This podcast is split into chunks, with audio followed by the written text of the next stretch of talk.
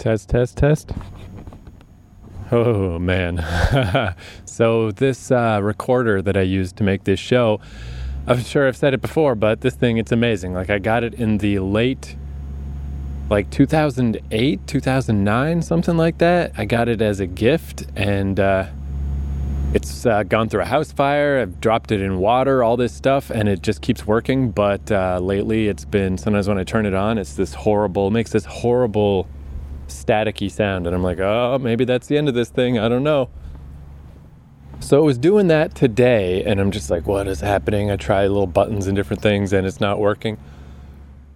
But then I thought back to uh, all the times in life where you know you're you're not supposed to, uh, you know, to fix things. You're not supposed to strike them, technically. But it's amazing how often that works. Like I used to have this computer when I was a teenager that the uh, the fan inside would make this horrible grinding sound, and we got into the habit, just me and everyone who hung out at my house, to just pick up the computer a few inches, a couple inches off the ground, and just drop it. One of those big, you know, fucking tower computers of the late '90s, and it would fix it. You know, just think of all the times that I've hit something or kicked it or thrown it, and it fucking fixes it.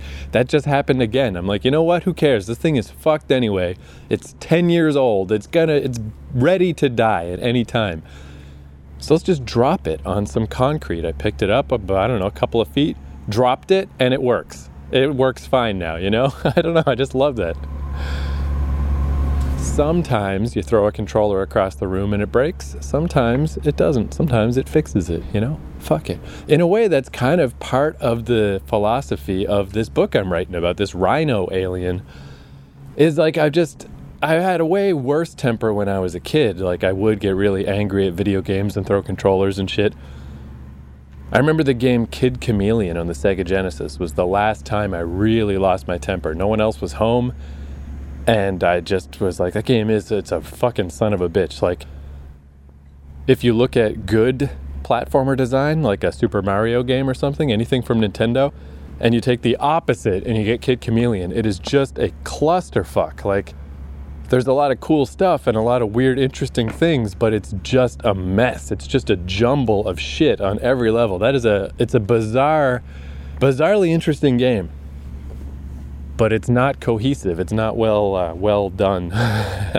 and uh, yeah, and I just remember I was just like I knew no one was home, so I knew nobody would. It wouldn't be as embarrassing for me to just lose my temper at this game but at the same time, I mean, I just remember it so distinctly where I was just like so angry at this stupid video game. And I mean, at that point, I was probably 14 or something.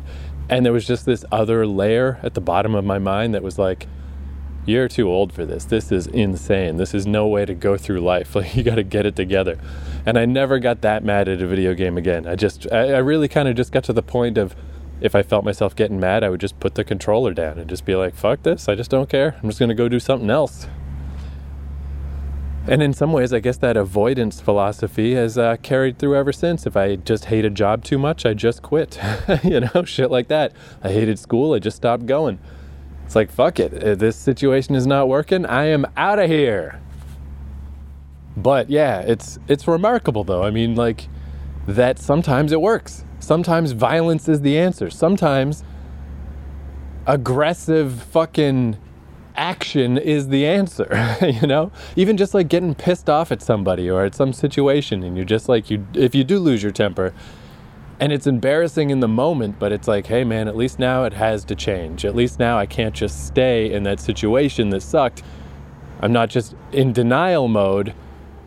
The camel's back is broken. The wave is crested. It's over now. I guess i'm talking about two different things here. I'm talking about the fucking the way at least you you, you won't get stuck in a rut in your life if you fucking flip out on things and just fucking blow up. If you blow up a situation it's not the best way to proceed. It would be nice to proceed in a more reasoned way but if that's what you got to do to make things change then that's what you got to do. And less dramatically on the physical side sometimes you just drop something and it fixes it Surely, though, at this point, this has got to be the last legs for this fucking recorder. I mean, it is of remarkable quality. The Zoom Corporation of Japan deserves kudos.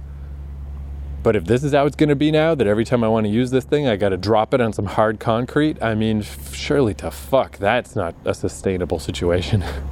anyway, so that's a ramble. So I'm back from Japan. Kind of feel like I want to talk about that, about just travel shit that I noticed, but whatever, I'll get to it later. Because what I do want to talk about now is try to keep this roughly writing related. Sometimes I kind of wonder with this podcast, I'm like, it's getting up there, you know? It's like a lot of episodes now. And I'm like, really, what is the point of this? Who the fuck would listen to this? What do they get out of this? How is this? It's barely even about writing anymore, you know? But then I got to remind myself that, like, who cares? You know, who gives a shit? There's like, I think I read somewhere that at this point there's like over 50,000 different podcasts. So what who cares if there's one more? What's it hurting? And that really, what this podcast is, is like the snail trail that's just left behind me as I write a novel. You know, just through the process of working on a novel, this podcast just happens. So, I mean, if it's useful to anybody or not, it doesn't really matter. If it's at all useful to me, if it helps me at all, which it does, it definitely helps keep me on track, keep me on task helps make this whole endeavor of writing a novel feel more real and more substantial and more concrete, then that's the only thing that actually matters about this podcast. And if anybody listens to it and if anyone gets anything out of parts of it, or if they don't, just doesn't matter. That's not what's really important about this. Man, I'm kind of out of it too. Jesus Christ, just the jet lag is so bizarre. Okay, so I'll just say this about flying. So I left, I, I flew through Taipei, it was the cheapest flight left Taipei at like 11:55 p.m. Flew for 11 hours, but since we crossed the international date line, I got to Vancouver at like 6:30 or 7 p.m. or something that same day. That's so fucked up. It's like the sun is back up again on the same day.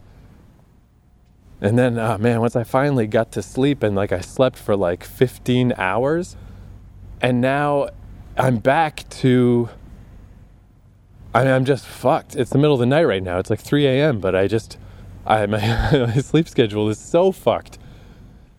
I still have to go to a bank. I just got in yesterday, so I got to go to a bank to sort out all my bank stuff. It's the whole reason I'm back in Canada. I don't know how I'm even going to fucking wake up before the bank closes. Like, I might have to just stay up all night and go to the bank when it first opens. like, I'm just fucked.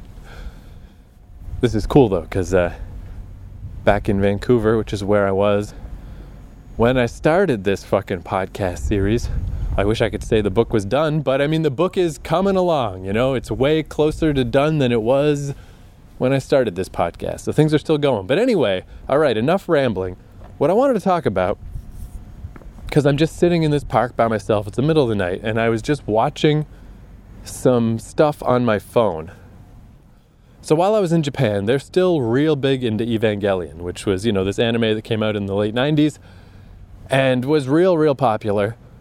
And uh, I watched it at the time and I liked it, but it didn't really stick with me. You know, I haven't really watched it since. But like I did a big VR thing with my friend Brad where we were each piloting one of the Eva mechs. And it was only like 10 minutes, but it was like real good VR where, you know, you're getting a great big fucking pilot thing and fucking pilot it around. And I was a little proud because he said he'd done it like three times before with other people and they'd always lost. But due to my sweet video game skills, we fucking destroyed the shit out of that thing and he got to see the good ending that he had never seen.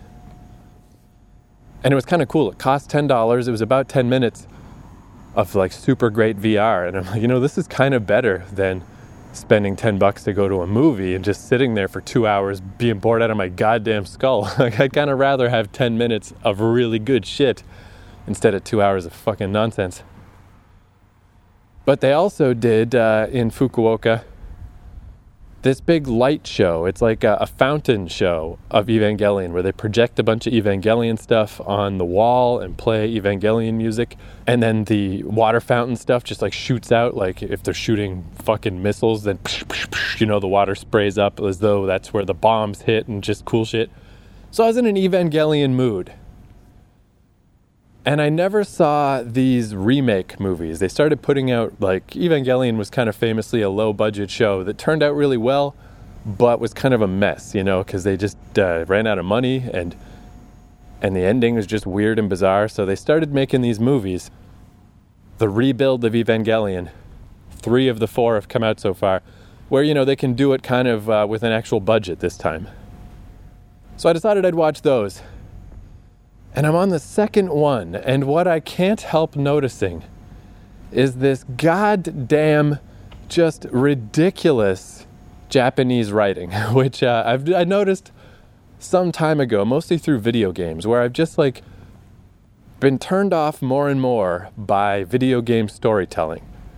Like my uh, my nonfiction book that I wrote, it's about this video game, The Last of Us, and uh, you can get it for free at keithcourage.com. And one of the big themes I come back to a lot is how much video games have changed fundamentally. Where video games used to be designed for you to die.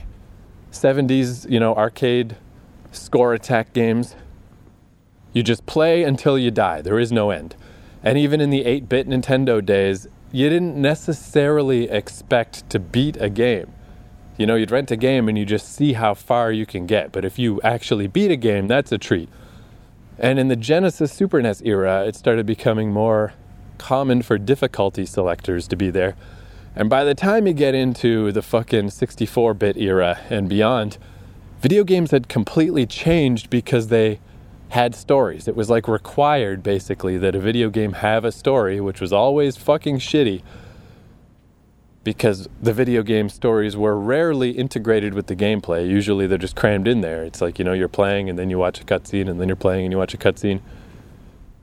And the expectation changed where now people, when they bought a game, expected to be able to see the end of this story and video game difficulty and kind of the fundamental challenge of what a video game was just went out the window. It's like now we need to design this game for the lowest common denominator. And man, if you're playing your video games on normal, you need to quit it.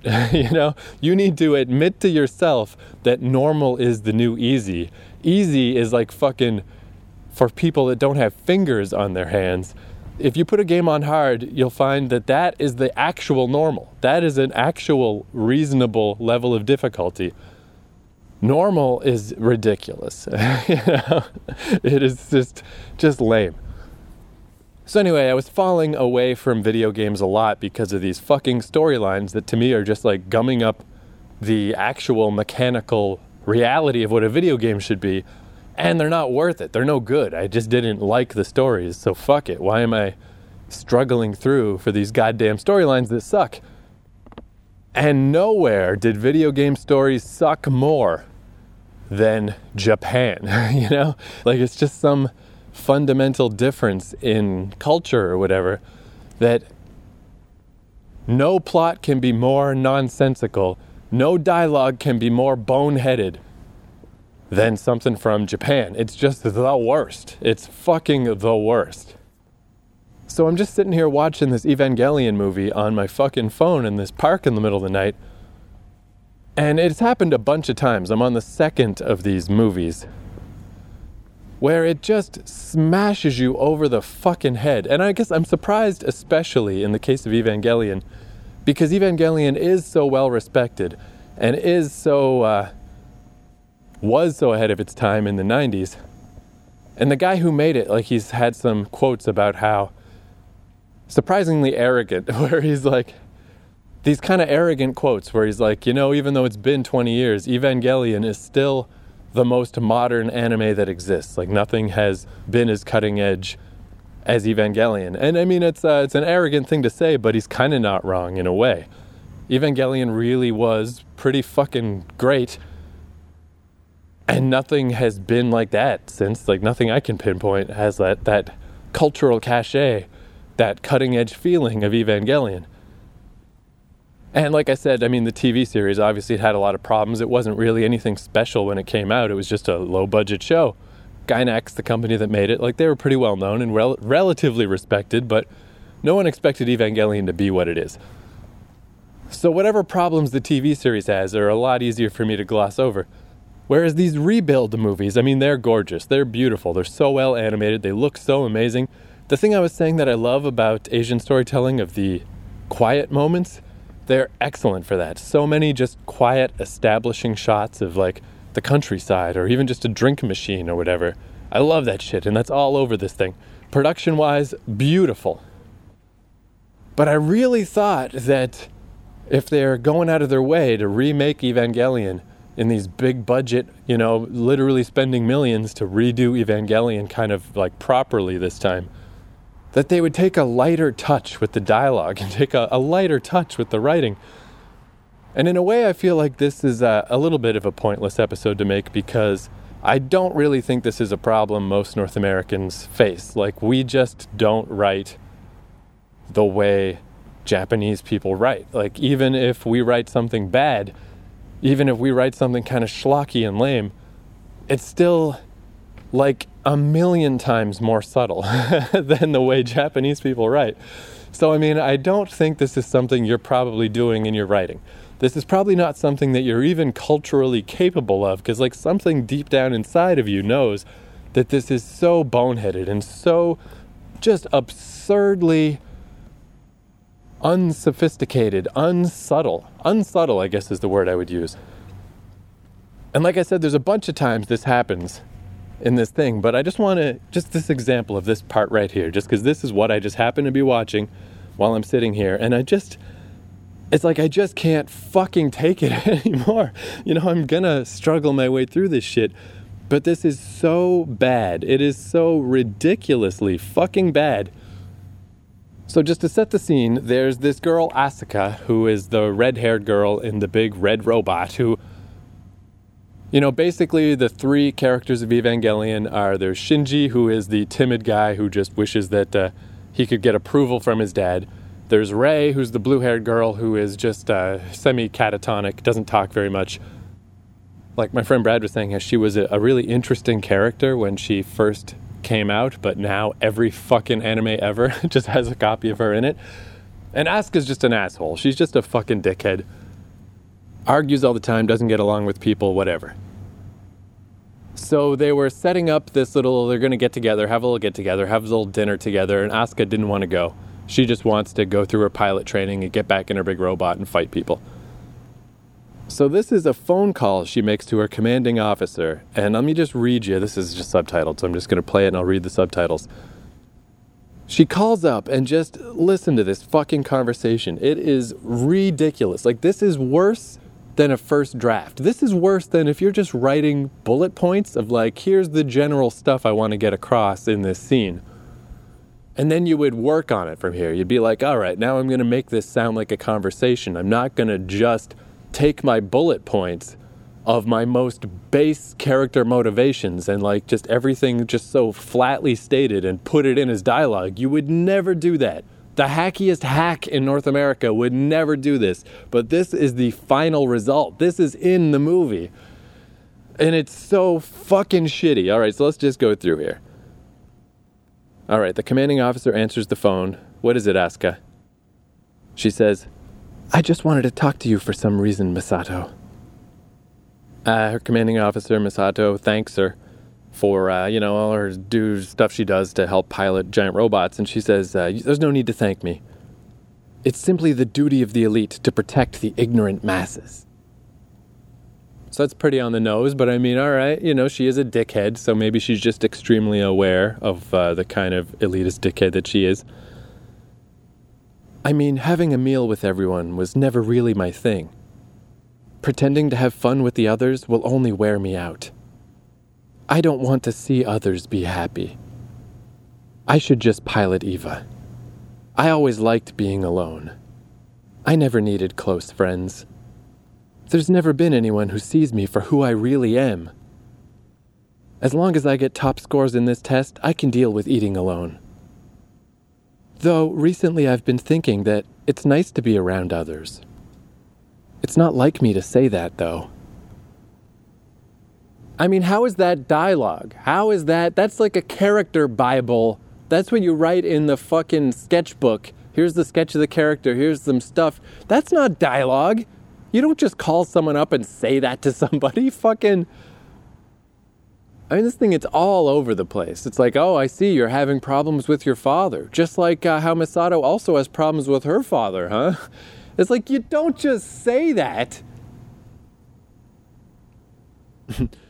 then she says, It feels good to talk to others. I never knew. Oh, really? Oh, just want to clarify that?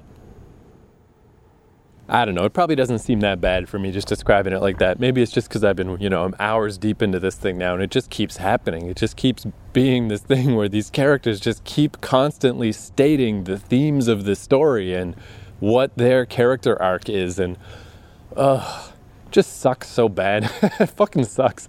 So I don't know, whatever. Just, I guess, make sure you don't do that. That's all. I don't have any fucking point for this episode.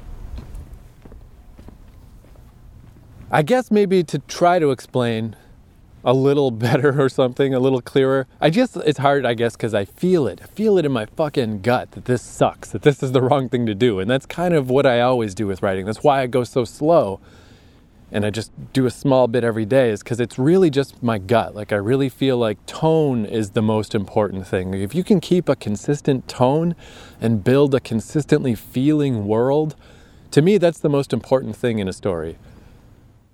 You know, I've talked about how I don't like bad endings and I don't like just pointless stories, but but really I think it's most important that if you can just capture a little world that has a specific feeling that's specific to you and just specific to how you feel and how you see the world. That's the most important thing. Like, even if the story kind of doesn't come together or kind of doesn't seem like it has any fucking point, that can be okay. Like, to me, the hardest thing to do is to make sure something just feels like you and doesn't fall into cliche and doesn't just fall into platitudes. That to me is the hardest and the most important thing to try to do. But beyond that, like as far as this shit that happens in Evangelion over and over and over, where the characters just barf out their internal, like, not even their internal feelings, because it doesn't feel like some character has been keeping themselves bottled up and like finally they just can't contain it anymore and it just comes out and they're just like here's what I got to say. Here's what I've been feeling that I can't repress anymore. It doesn't feel like that. It just feels like the writer going through their notebook and they're like oh, here's all my bullet points on Asuka. Here they are. Ah uh, you know I, I don't mind being all alone. I don't mind eating alone. I don't really like to hang around with people. But recently I've been feeling more like maybe that might be okay. That's what you put on the back of the fucking trading card. you know, Asuka, pilot of Eva Unit, whatever, two, I think is hers. And then you flip it over, and on the back, it's like she, uh, you know, doesn't uh, really hang out with other people, doesn't uh, doesn't need to be around them. Though recently, her feelings have been changing on the matter. Like that's that's that kind of shit. That's not what you say. You don't just say it. And I feel like that could maybe relate a bit to one thing that I've been feeling much more now that I'm an older gentleman, you know, that I'm not in my 20s anymore, or my teens especially, is I mean, I used to like stories that had a very distinct message more when I was younger. I mean, my favorite book when I was a teenager was uh, Atlas Shrugged by Ayn Rand, which is like pretty much nothing but a delivery tool for this philosophy she came up with, which I think is a really neat thing to do and is really kind of cool. It's like, what better way to illustrate these ideas than to have little characters act them out? But even at the time, and then especially now as I get older, it's like, yeah, but the big problem here is that she's got her uh, protagonists that are these great examples of her philosophy, and great in the sense that I do think they illustrate how fucking crazy her philosophy is also. Just these weird statuesque emotionalist people. you know, it's like they yeah, they are appropriate fucking avatars for this philosophy, all right. So that's weird. But more the the bigger problem is that the antagonists are just fucking morons. They're just idiots. They're just these ridiculously thin little paper characters, and I never liked that. And uh, it felt a little cheaty, a little unfair. It's like, yeah, well, you can make any philosophy look good if the other side are just a bunch of stupid pricks. So I'm trying not to do that in my story. It's like, even though I identify much more with my fucking rhino person who just wants to smash people's fucking faces in, yeah, that is definitely how I feel on the inside. But I'm not going to espouse that as some reasonable philosophy or some good way to live. That's crazy. That's fucking nonsense. Whereas the other side, the uh, jellyfish people that are just like calm and analytical, to me, that's really tiresome, and that just makes me want to fucking smash people's faces in. It's like, shut up, shut the fuck up, you little fuck. I'm sick of listening to you, you know? But again, that's not, there's nothing wrong with it. It's not an unreasonable way to live. It's probably the more reasonable way to live. So I never want to paint that side as like the bad guys. Like, I don't like that at all. So I'm really, I'm trying to avoid having these like, little messages, you know? Like I just I don't like those. I don't like when it's like here's here's the the thing I have to impart to you. Here's the wisdom I have to give you. Like who the fuck do who what who who the fuck do you think you are? you know? What writer in history, what human being in history has got some big message to give me? You fucking kidding? You dead fuck? You're dead. I'm here right now. I don't care what you thought. I don't care what you think is important. I don't fucking give a shit. And you shouldn't give a shit about what I think either. Like, that is just so. It's such a basic thing to do, such a baseline way to write a story of like, here's my message, here's my big thing, think about it, huh? Maybe you never thought about that. Well, here you go, think about it. Fuck that. I'm actively trying to avoid that. Like anytime I find myself trying to be like the school marm, trying to be the teacher, here's the thing I have to teach you. I try to make sure that doesn't go in my story because that's not valuable. That's fucking stupid. It's just like everybody's got their own lives. Everyone has figured out their own shit in life.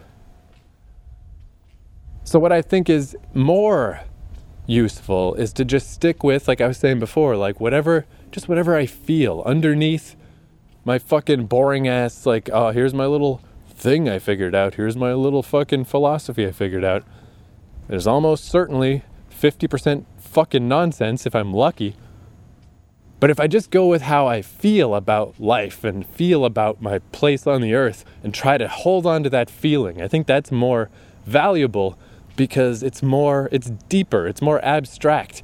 And maybe someone else will, maybe like people will get something out of that that isn't something I'm giving them. It's like they'll just find something that was in them already. You know, they'll find what they think, they'll find what has been like buried in there that's hard to get to. Maybe if they read some shit that I wrote, you know, something that's in them will will come out and will be more visible. And I just don't think you can get there directly. You can't get there by just saying, here's my thing I thought about. Here's my thing I think about life. Here's my thing I think about people. It's just so pointless. It's just so flat and so lame. And it couldn't be more well illustrated than these fucking Evangelion characters just stating for the record here's the type of person I am. Here's the type of character I am. And here's what I've been thinking. But ah, hey, you never know. Perhaps through the events that are transpiring to us within this story, perhaps I will change those thoughts. Perhaps I will have new ones, different ones. Perhaps I will grow as a person. It's so fucking shitty. It's so shitty. No writing could be worse than that. I'm saying it right now. These fucking parts in the rebuild of Evangelion where characters just spew out the fucking details of their own character or of the plot, that is baseline worst writing possible. You can be as bad as that, but you can't be worse. It fucking sucks. 100% sucks. So, whatever that guy's name is who made Evangelion, uh, it's still the most modern and current anime. Yeah, maybe it is, but it fucking sucks. Get your shit together, Japan.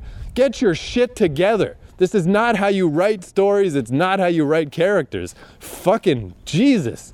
Stop it. Have some subtlety, you stupid cunts. Have some fucking subtext. Have some something that is not just a direct punch in the face of a plot point or a storytelling thing. What am I fucking talking about? God damn it. All right. I guess I'll just end off real quick by saying that uh, I couldn't believe how easy the flight back was, where you know, until I had all these problems with my bank card and stuff, I was going to just keep going, just go to like a little short flight to Korea, maybe go to Hong Kong or something, just because uh, I was trying to avoid a crazy long flight. but I couldn't believe how easy it went. Where like I uh, I didn't really get enough sleep the day before travel, and then the day of travel I still didn't. So I was like two days worth of just not enough sleep, really exhausted. Then I had to ride three hours on the subway across Tokyo because I was on the wrong end of Tokyo for the airport. Then a three-hour flight to Taipei. Then a five-hour layover. Then an 11-hour flight to Vancouver. And I mean, that should be awful. That was everything I was worried about before. Like, that's just a crazy long day of just shitty traveling. But because my journey to Japan was so miserable, which, as I chronicled in this show, like, I was sick, I had diarrhea, I got stranded overnight in Russia, and then got drunk in Russia, so I was also hungover. Just that all that stuff happened, and it was so cartoonishly shitty that compared to that, this huge long day of flying where everything was just fine, I wasn't sick. All I had to do was just sit there and chill out. So easy. And I just, it's so neat. It's like I leveled up on traveling. Like I had such a bad, hard experience. Man, pray that you never get diarrhea when you're on a long flight day. It's just ridiculous. It's really bad. and then all that other stuff just compiled and made it worse. And that Russia story, I mean, ultimately, I'm glad it happened. It was a fun, weird thing but it really made that trip tough, like really fucking tough. So yeah, compared to that, I mean, shit. I just did an 11 hour flight without uh, any problems. And I mean, that's about as long as a flight can get. It might be a little further to get to Australia, but I don't know that there's anywhere that you can really fly that's much longer than that. I've kind of maxed it out and it was no problem. And I'm like not worried about it anymore. I'm not afraid of it. I'm just like, whoa, compared to how shitty that was the first time, that's, this was nothing. Like even after all that, and I was crazy fucking exhausted, I still got off the subway early in Vancouver just to walk to English Bay and walk across like the whole downtown part of Vancouver with my big heavy book bag. Even after all that, I deliberately went on like an extra hike because I was just like, fuck it, I feel okay, I don't feel bad. And it made me think like, uh, I think my biggest phobia is probably heights. Like, I don't even like walking across tall bridges, it just really freaks me out if I was to go skydiving, like, would that be so high and so freaky that I just wouldn't mind smaller heights after that? You know, that I could go up into the CN Tower and stuff? I don't know. I mean, it feels like that might work, right? The problem is, I'm not going to do it. It's just not that important that I not be afraid of heights, you know? And it's really tough to like do these things deliberately. It's way easier if they're just forced upon you by Russia. you know? Like I should thank Russia for making that trip so fucking shitty that it made other trips afterwards seem so great and just so easy. But I did uh, come up with a couple little things. I don't have a lot of experience with super long term flying. Like mostly I just fly around Canada. And just none of those flights are all that long. But I came up with a couple of things that really did kind of help, where, especially that mountain on Fukuoka where I was hiking every day. And it made me realize just how important. I mean, I've always known exercise is important, and I always spend a good portion of my day like walking and stuff. But it really helps to uh, have a mountain around. If you can walk uphill, you get a lot more out of it. But just that I do spend a good portion of every day doing something physical, and it just helps keep my mind right and I realized, like, no wonder, like, I find it so stir crazy and awful to have these long flights because it is just a whole day of sitting. So, like, for that five hour layover in Taipei, I fucking got my big heavy ass book bag and I just hiked around the airport for, I don't know, a while. Just from one end to the other. Let's just hike around just to get that in in the day. Like, not to just sit on the plane for three hours, then sit at the airport for five hours then sit on the other plane for 11 hours. Like in the middle, I got in a nice little fucking airport hike just to get that physical activity going. And it really helps. So I'd recommend that for sure. That's definitely what I'm going to do from now on. Is anytime you have a layover, don't just stand there. Like try to walk around as much as you can during the time that you can walk around. And it definitely pays off. And the other thing is I have a really hard time sleeping on flights, but what I found was like interesting is not to put that stress on myself, that pressure of trying to fall asleep, because that just gets frustrating. You're like, I wish I could fall asleep, but I just can't. And then that compounds and it makes it even harder to fall asleep because then you can't sleep when you're frustrated. you know, you're not going to drift into sleep when you're like angry that you can't sleep. So I just decided, you know what, fuck it, don't try to sleep. Instead, you know, I'm always like, oh, I should really meditate more. Like, I, I rarely do it anymore. I had a good stretch in like 2014 where I was meditating every day, and it was like a good experience. I really liked it. But it's just hard to motivate myself to do unless my life is so down in the dumps that I'm desperate for anything to calm my mind, you know? So I hardly ever meditate anymore. But I decided, like, why not? I'm just sitting on these planes for hours and hours and hours. Let's take this as, like, you know, take this negative and turn it into a positive. It's like, I'm just stuck here. All I can do is sit here. Let's use this opportunity to meditate. It's really, I mean, I think the longest I've ever meditated is like 30 minutes. You know, it's really not that big of an ask. And it's like, well, hey, now's my chance. Let's do it. I got my little meditation app thing that just plays this nice uh, rain noise for half an hour, so I know it's been half an hour. So I put that in, close my eyes, and it's like, I'm not trying to sleep. That's not even what I'm doing right now. I'm just meditating. Here's my chance to meditate. And wouldn't you know it? I just ended up falling asleep. you know, it is just like there's so much shit like that to life that is like the reverse. You know, you just like you do the opposite thing or you just take your mind off it i guess. You just like when you put your mind to goals it's amazing how much that can fuck you up you know? You just like you fail it because you're trying.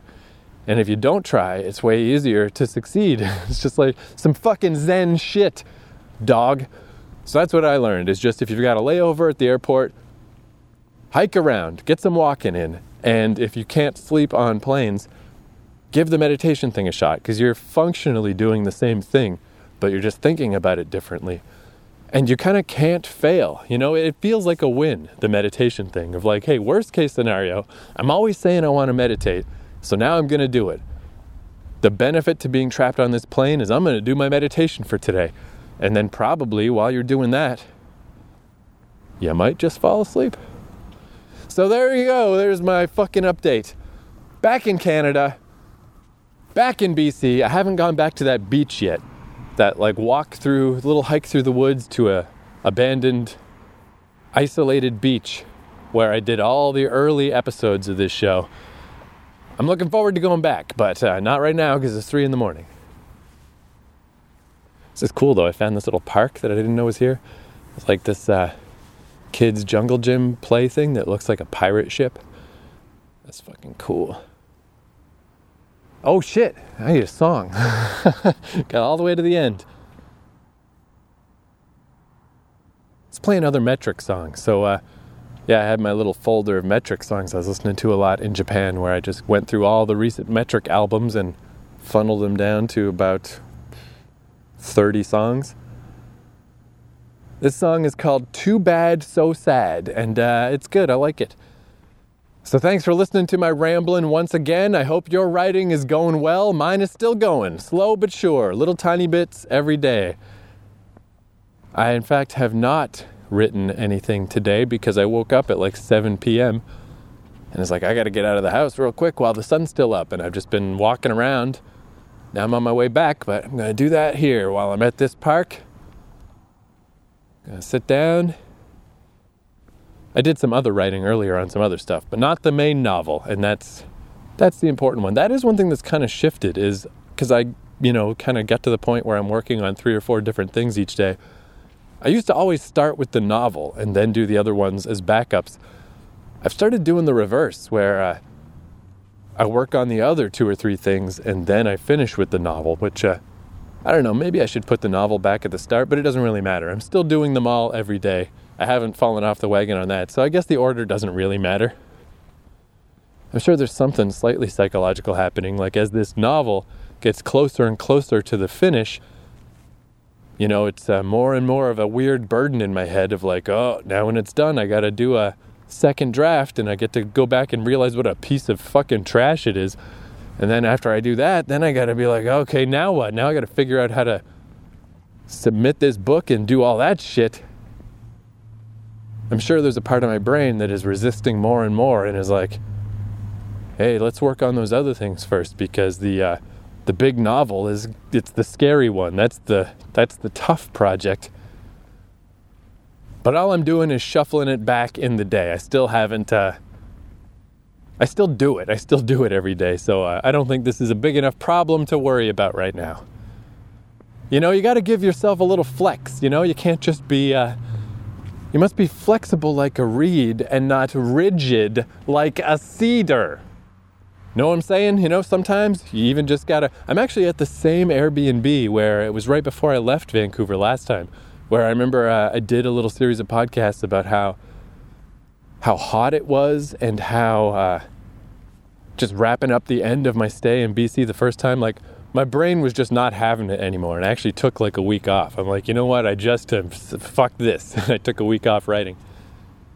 So even that, as much as I say over and over, like consistency is important. Make sure you work every day. Don't miss a day. Just do at least a little bit every day. But even that, every rule is meant to be broken. Sometimes you just got to listen to yourself. You know, you can't just blindly battle against how you feel on the inside. And yeah, in this case, it's not so bad. It's not like I got to take a week off. It's literally just I don't work on the novel first. I save the novel for last. But you know, I'm mindful of it. I got my eye on it.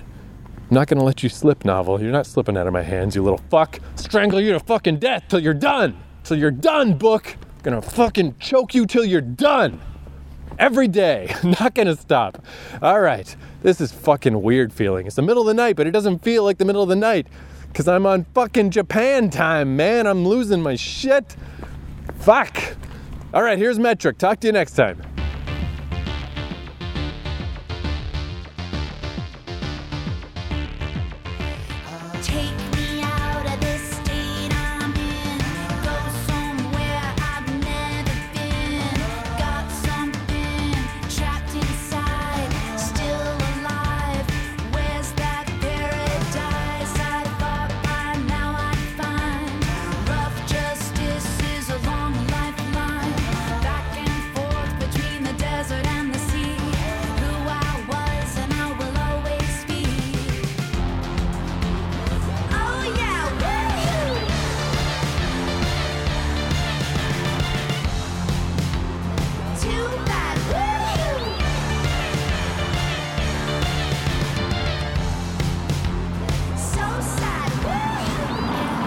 Hey, welcome to the post show. On the plus side, uh, turns out, looks like this recorder, for now at least, is uh, since I dropped it, since I did the drop in therapy, it seems like it's working okay.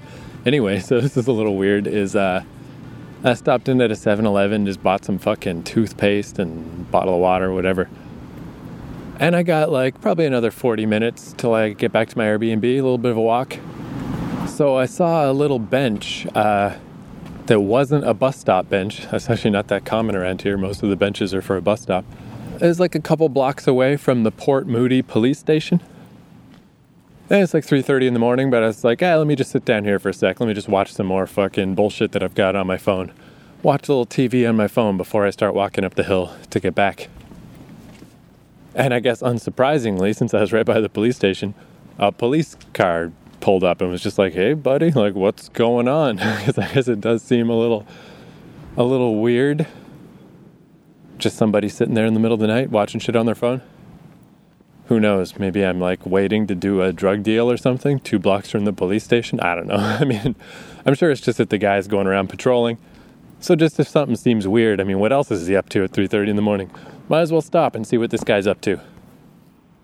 So I just said, "Yeah, I know this looks weird. Like I just uh, just got in from Japan. My internal clock is all backwards, I'm just sitting here watching a movie on my phone. You know, I can I can mosey on if that's what you want." And he's like, "No, no, it's fine." But we had to go through a whole rigmarole, like, "What's your name? What's your birthday? Blah blah blah." And it's a little eerie. He looked me up on his computer and he's like, "Oh, you lost your passport?" I was like, yeah, well, I was in Japan, lost my passport, had to get a new one. It's just kind of strange. Like, I wonder what's on my file. Like I got turned away at the border once in like 2008 because I was moving to New York without a uh, proper visa and I was just going to stay for the whole year. And I'm such a little goody two shoes that uh, at the border they could really tell I was lying. And it turned out to be no problem. I just had to fill out some stupid paperwork and shit. It was it was no biggie, but they made this big show of like this is going on your permanent record and you know every time you cross the border from now on You better keep your nose clean because everyone's going to see what a liar you were, liar. But then it never came up again. And like, I wonder, is that on my thing? you know? Doesn't seem like it is. Maybe there's a time limit. Maybe only recent stuff is on your record.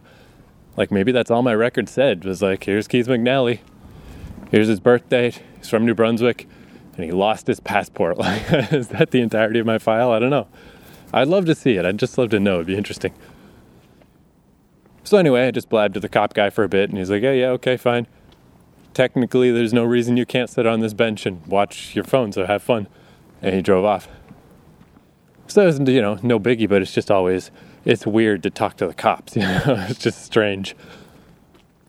But what that made me realize, a little preemptive thing, is I was just sitting there on a bench watching my phone, like it's totally uh, innocuous thing to do. But what if that cop had rolled by earlier? if he was patrolling over by that park where I'm just walking around a deserted park in the middle of the night, loudly ranting to myself, you know? Like I just kind of feel like, especially in the middle of the night, when no one's around, and that was nowhere near a residential area, it was like by a bunch of uh, industrial shit and the park itself was by some kind of uh, like an ice cream store that was closed. It was just there was nobody around. So I just was like, yeah, fuck it, let's just rant. Let's just rant about whatever dumb shit's on my mind and yell about things to no one. but if a cop had uh, pulled by and just been like, hey, buddy, who are you? Why are you in the park yelling? That would have been very embarrassing and uh, impossible to explain. There's really no reason to be doing that. So in a way, this is kind of good. It's like a little preemptive thing of just like, just like, hey, don't do that. don't rant about your dumb, half-formed thoughts about stupid writing shit. Don't rant them loudly into the night because there are police actively uh, patrolling around just to make sure that weird shit like that isn't happening. so there's my life lesson for today.